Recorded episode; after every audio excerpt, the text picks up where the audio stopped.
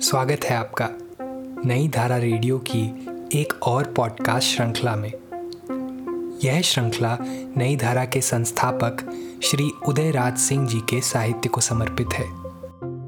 उदयराज जी के इस जन्म शती वर्ष में हम उनकी अमूल्य साहित्यिक धरोहर आप तक लेकर आ रहे हैं इस पॉडकास्ट के माध्यम से। सुनना न भूलें, नई धारा रेडियो पर। सागर पंखाकश। जेठ की जलती दोपहरी। हो हो करती लू चल रही है। गर्म बवंडर पर बवंडर उठ रहे हैं। मैं गाँव में बंगले के दक्षिण वाले कमरे में अपने भाइयों के साथ सो रहा हूँ। बचपन में नींद दिन में कम आती है और धूप और ठंडा भी कम लगता है।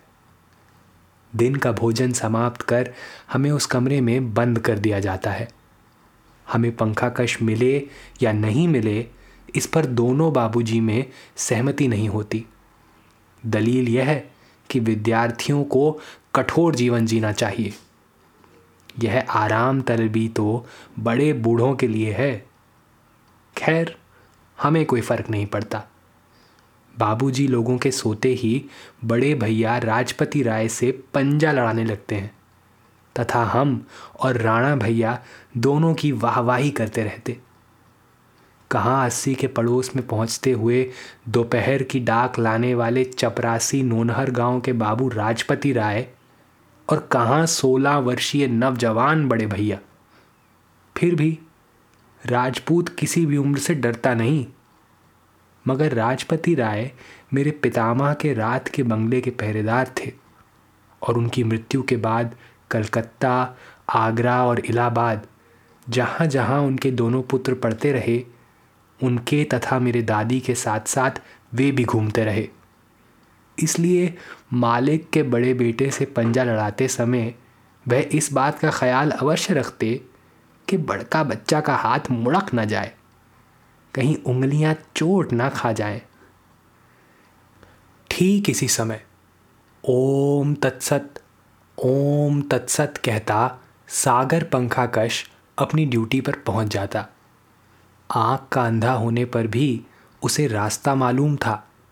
प्रतिदिन का इस राह का राही जो था। यह 1932-33 की बात होगी। उन दिनों सूर्यपुरा में बिजली नहीं थी। अमीरों के घर में हाथ से खींचे जाने वाले बड़े बड़े कपड़े के झालदार पंखे लगे थे और चमड़े की उसकी डोरी होती थी, जो लोहे की खूब ग्रीस दी हुई घिरनई पर चलती थी और जिसे दिन रात पंखाकश खींचते रहते थे पारा पारी खेदू पंखाकश की ड्यूटी बदल रही थी और सागर की ड्यूटी आरंभ हो रही थी। राजपति राय ओम तत्सत की आवाज़ सुनते ही सतर्क हो जाते और सागर को पंखे की डोरी पकड़वाने के लिए दक्षिण तरफ़ वाले बरंडा की ओर भागते और पंजा लड़ाने का काम बंद हो जाता। फिर हम अपने कमरे में लौट जाते। झिलमिली दार दरवाज़ा था। मैं झिलमिली उठाकर देखता हूँ। खेदू पंखाकश को राजपति राय उसका डंडा पकड़वा कर बाहर सीढ़ी से ऊपर जाने वाला रास्ता पकड़वा देते हैं और सागर के हाथ में पंखे की डोरी पकड़वा कर वहीं खेदू की जगह बिठा देते हैं। सागर बाईं तरफ़ अपना डंडा रख कर दाहिने हाथ से पंखा खींचने लगता है। बीच बीच में आँखें मुलमुलाता, ओम तत्सत। ओम तत्सत कहता रहता है। मैं बाहर चला आता हूँ। ठीक उसके समीप आकर खड़ा हो जाता हूँ तो वह झट पुकार उठता। ओ छोटका बच्चा, शिवाजी! हाँ इतनी जल्दी कैसे पहचान लिया? आहट से। बच्चा, बाहर की आँखें जब बंद होती हैं तो मन की आँखें खुल जाती हैं। वही हमें सब बताती रहती हैं। मैं अचंभित हो उसे देख रहा हूँ। कुछ क्षण तक उसे निहारता रहता हूँ।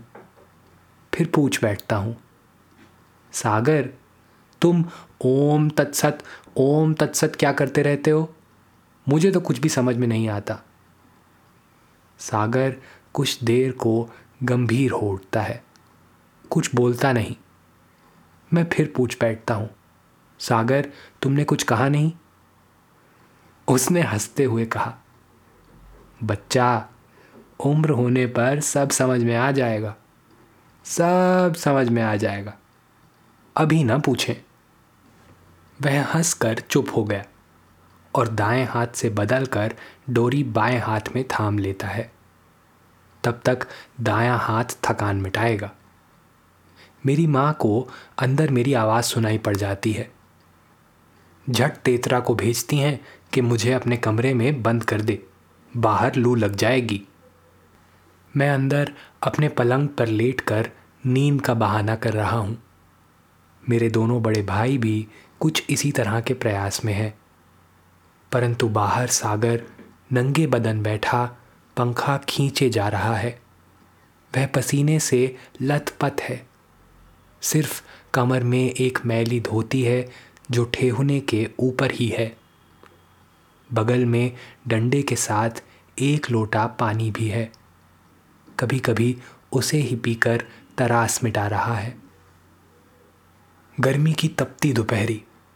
सभी कमरे खिड़कियाँ बंद। बाहर राजपति राय का पहरा। बच्चे लोग बाहर निकलने ना पाए। झक मारकर आँखें लग गईं। कुछ ही मिनटों के लिए ही सही। फिर खुली तो देखा पैर में पंखे की डोरी बांधे, भैया पेंग मार मार कर पंखा पैर से ही चला रहे हैं।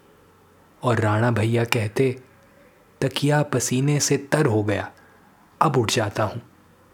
और उधर मेरे कान बाहर की सुरीली आवाज़ पर ठिठक जाते हैं। बिनु पद बिनु काना कर बिनु करम करई विधि नाना आनन रहित सकल रस भोगी बिनु बानी बखता बड़ जोगी तन बिनु परस, नयन बिनु देखा। गहई ग्राण बिनु बास अशेषा। मैं झट उठकर बाहर चला आता हूँ। देखा, यह तो सागर गा रहा है। एक हाथ से पंखा खींच रहा है। और दूसरे हाथ से गले में पड़ी रुद्राक्ष की माला को पकड़े बड़े तन्मय हो आनंद पूर्वक स्वर में कहता जा रहा है। आनन रहित सकल रस भोगी। कुछ देर ठिटक कर मैं वहीं खड़ा हो जाता हूँ। फिर पूछ बैठता हूँ, क्या गा रहे हो सागर? रामायण की मेरी ये प्रिय पंक्तियाँ मुझमें साहित्यकार के बीच तो थे ही, मगर उस बाल्यावस्था में इन पंक्तियों को मैं समझ नहीं पा रहा था।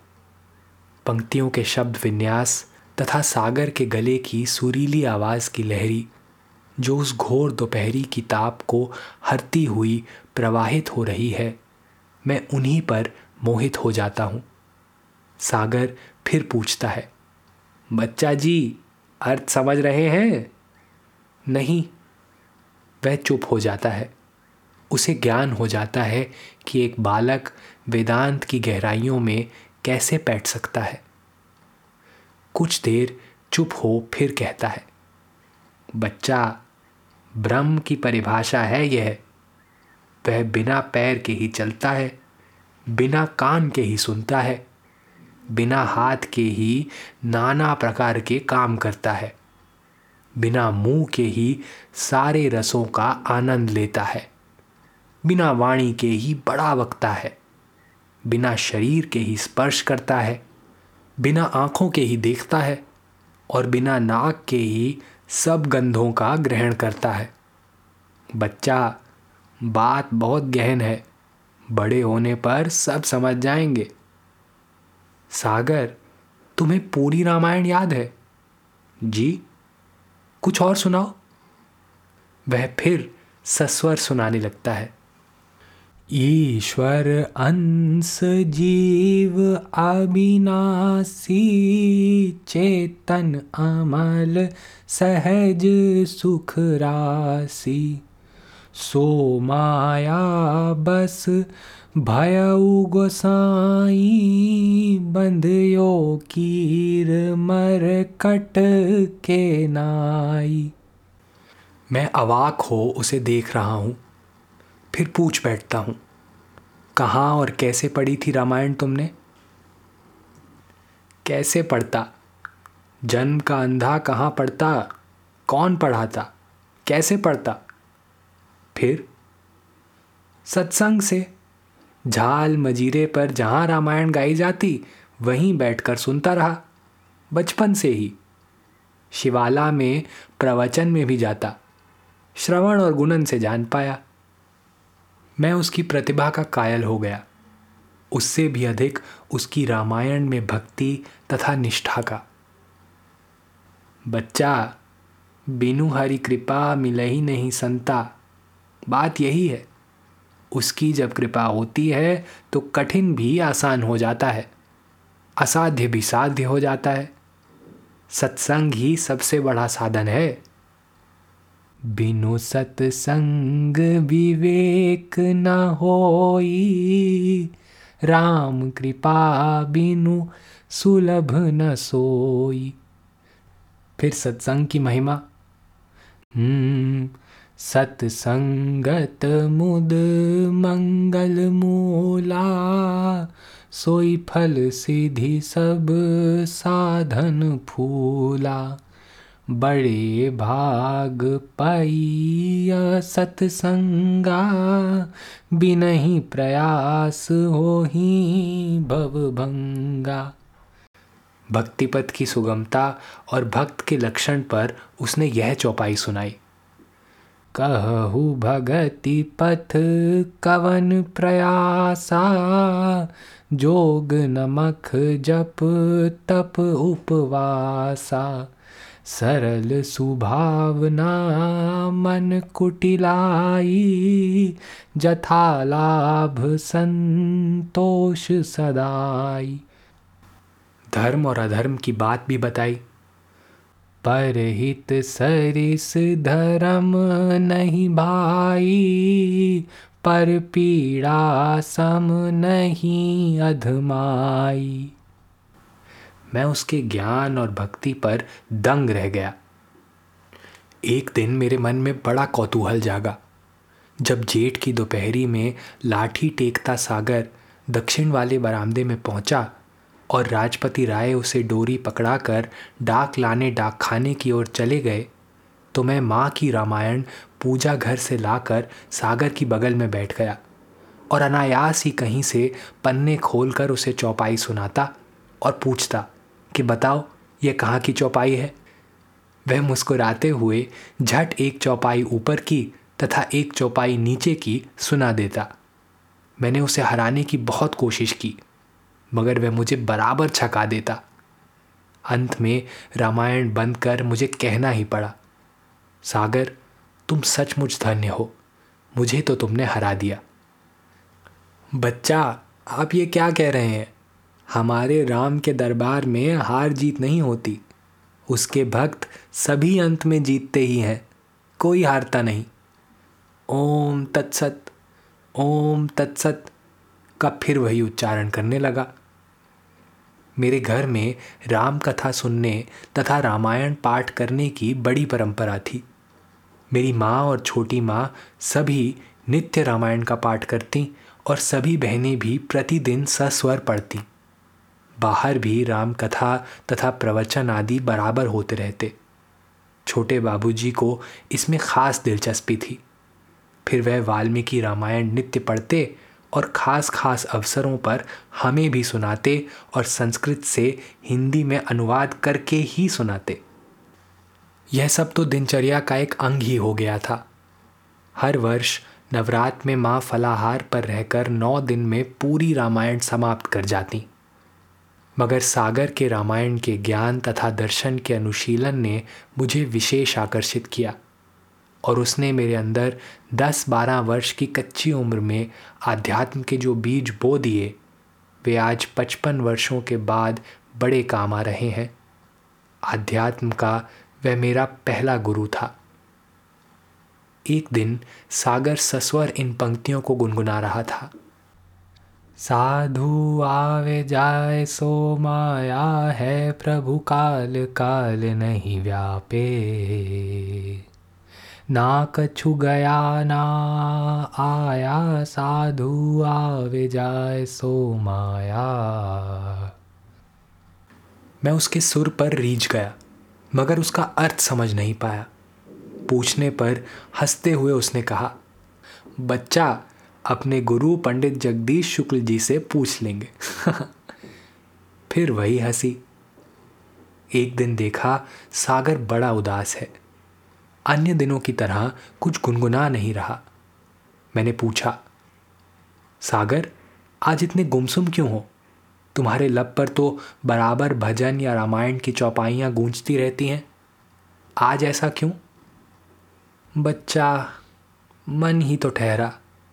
सब उसी का तो खेल है। तो फिर? यही तो सोच रहा हूँ। क्या? यही कि कीचड़ में मोरा हीरा हिराए गयो रे। मैं तुम्हें समझ नहीं पाया, सागर। इस कच्ची उम्र में समझकर क्या करेंगे? कुछ तो कहो। यही कि काम, क्रोध, लोभ तथा मोह रूपी कीचड़ में मेरा हीरा, यानी मेरी आत्मा, कहीं खो गई है। उसे ही तो ढूंढना है। बारह वर्ष की उम्र में ना यहाँ मुझे कीचड़ का ही अर्थ मालूम हुआ और ना उसके हीरे का।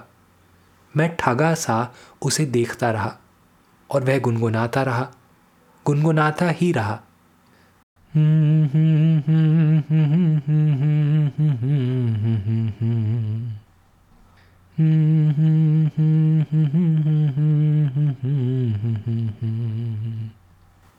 अनेक जेठ की दोपहरियाँ बीती। आषाढ़स्य प्रथम दिवसे का हमने स्वागत भी किया। फिर सावन की कजरी सुनी और भादों के हथिया नक्षत्र का प्रकोप भी देखा। हेमंत और शिशिर का आगमन भी हुआ।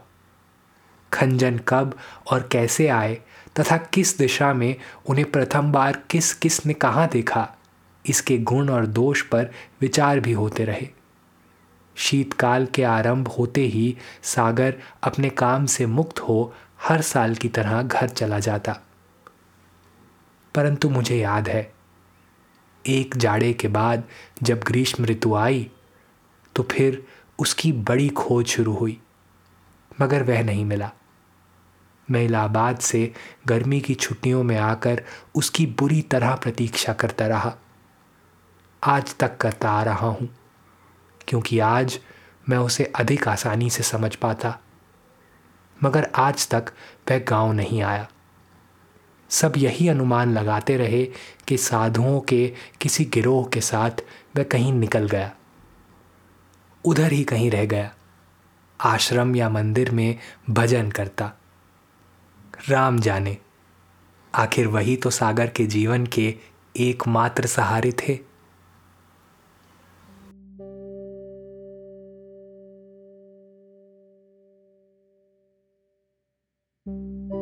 इस पॉडकास्ट को सुनने के लिए आपका धन्यवाद। हम आशा करते हैं कि हमारी ये प्रस्तुति आपको ज़रूर पसंद आई होगी।